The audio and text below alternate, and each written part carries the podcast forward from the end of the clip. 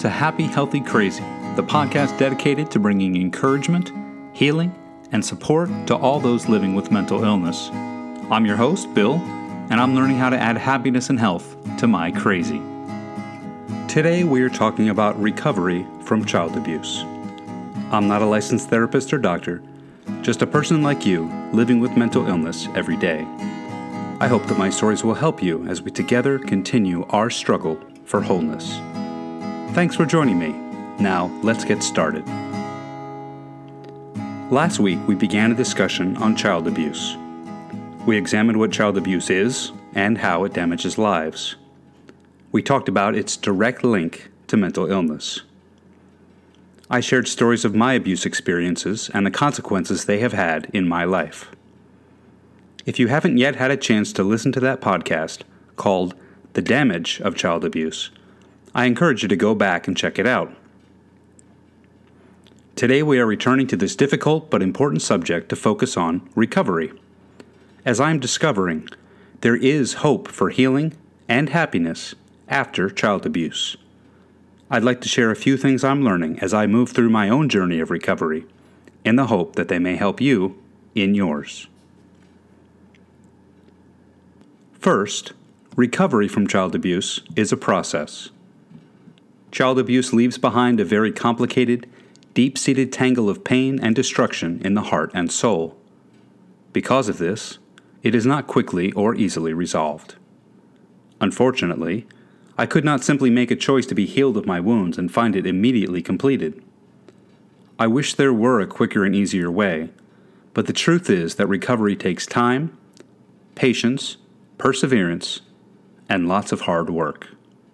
35 years after my first experience with abuse, I have been fortunate to have had a lot of great help, and I have made significant progress in my recovery. The memories don't come as often as they used to, and when they do, they have less and less power over me. The guilt and shame I once had has largely faded. Much of my anger is gone, and I have even been able to forgive some of what happened. But there are parts of my recovery that I'm still working on, and I may be for years to come. It's a process worth going through, but it is a process. Second, recovery requires safety and stability. According to Dr. Phil Quinn, author of From Victim to Victory Prescriptions from a Child Abuse Survivor, we need to have our basic needs met before we will be comfortable enough to start work on our recovery. He states The first step in recovery is to relieve the immediate stress of deprivation that may threaten survival. This includes food, shelter, clothing, transportation, employment, and medical treatment if needed. In my case, in order to begin healing, I had to first leave home because although my basic needs were being met there, I was also always under the threat of more abuse. Moving away to college put me in a healthier environment. On my own, I actually did begin to work through the abuse I had suffered, my first baby steps towards recovery. I can remember on one occasion calling my father and telling him I would forgive him for some of what he had said and done to me.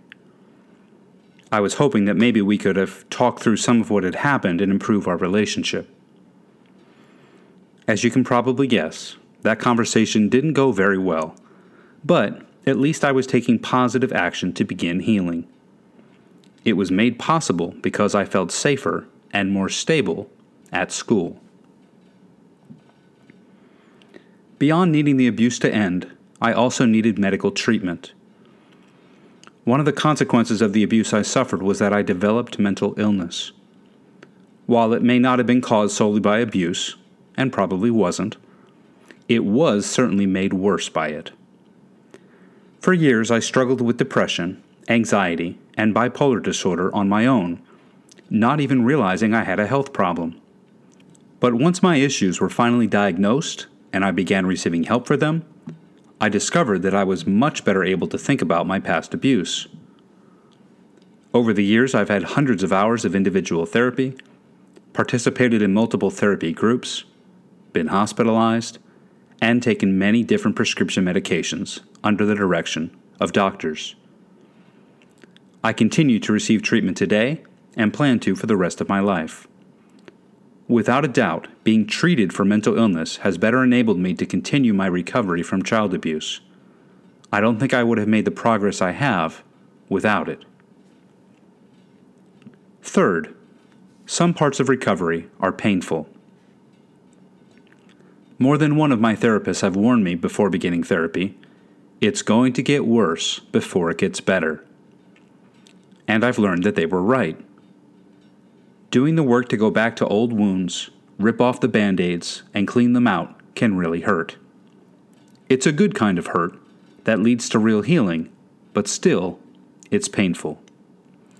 For example, one of the exercises I did in therapy was to first recount a specific abuse experience in detail, and then talk about how that experience had made me feel at the time and how it still felt.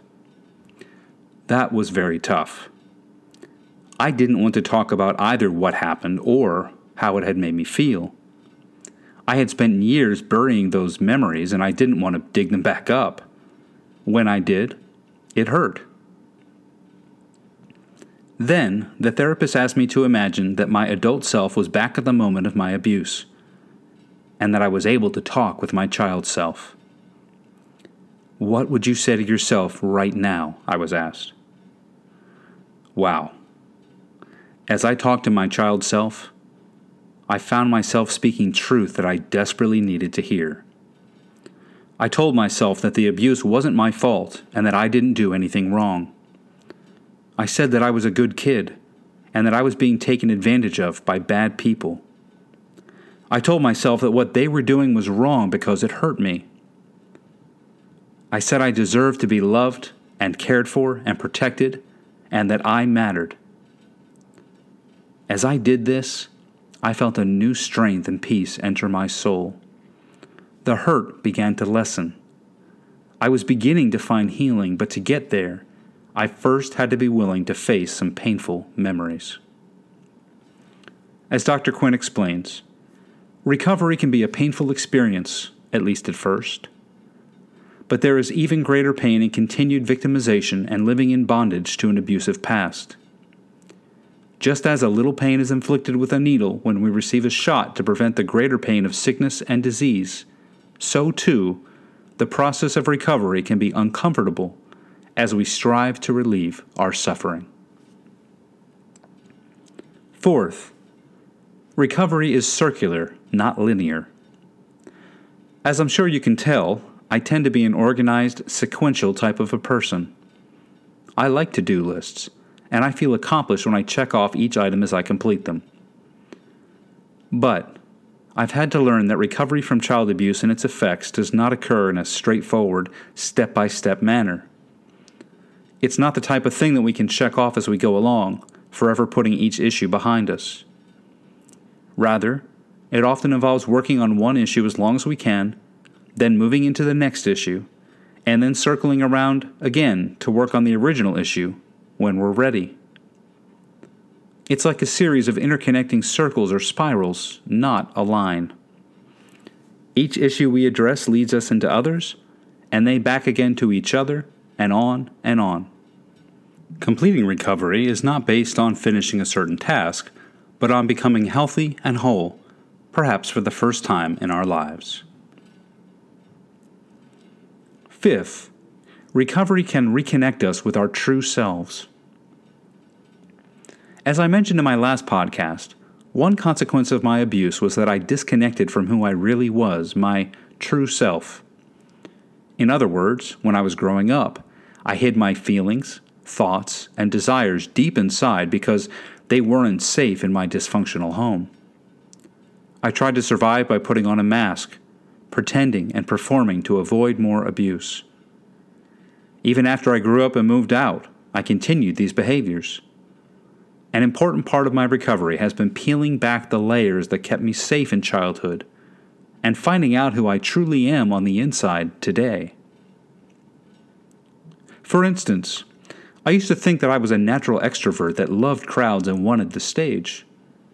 This was a role that I had filled many times in my younger years a big part of my public persona. But once I started to allow myself to be me, I found out that I'm actually an introvert. And although I'm very good on a stage, it drains me to be in a crowd. Discovering this explained so much and liberated me from the constant pressure of always trying to be exuberant and outgoing. Now I feel freer to just be quiet, introverted me, and I am much happier in that role. In his book, Healing the Child Within Discovery and Recovery for Adult Children of Dysfunctional Families, Dr. Charles Whitfield explains it this way When we come from, or when we are, our true self, we feel alive. We feel current, complete, finished, appropriate, real, whole, and sane. We don't have to do anything to be our true self. It just is. If we simply let it be, it will express itself with no particular effort on our part. Sixth, we have the power to recover from child abuse. At various points along my recovery journey, it seemed I would never get any better. The damage was so great and the pain was so real that I couldn't see any brighter days ahead. There were moments when, even though I was working hard, I felt like I was going backwards. I wondered if I would ever overcome the effects of what I had suffered, and doubted if I even could. But as I kept pressing on, I discovered an inner strength I didn't know I had. I learned that, as Dr. Quinn puts it, you have the power to change within you. It's the same power you use to survive. And over time, I have changed. I have found peace and healing and recovery. I'm not finished yet, but I'm better now than I was. And let me encourage you too. If I can get here, so can you.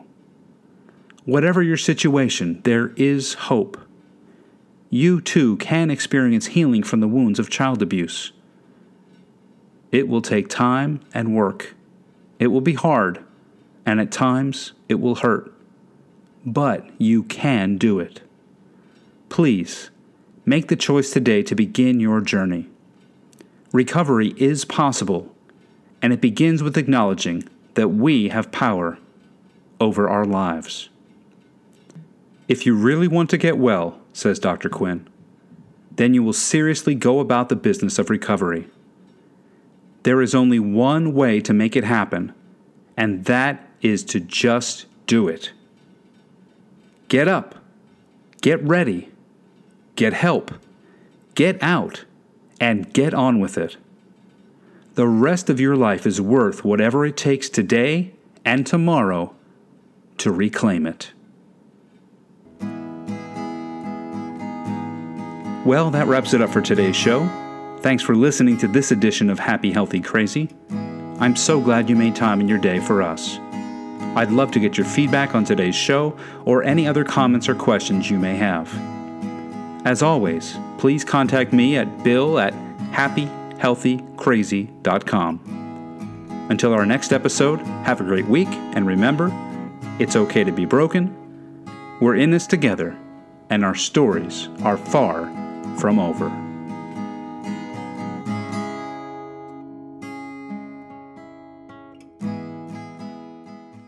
Hi, this is Bill, host of Happy Healthy Crazy.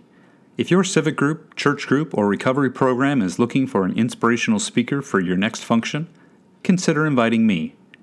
My dynamic presentations increase understanding of mental illness, encourage those living with it, and let others know how they can help.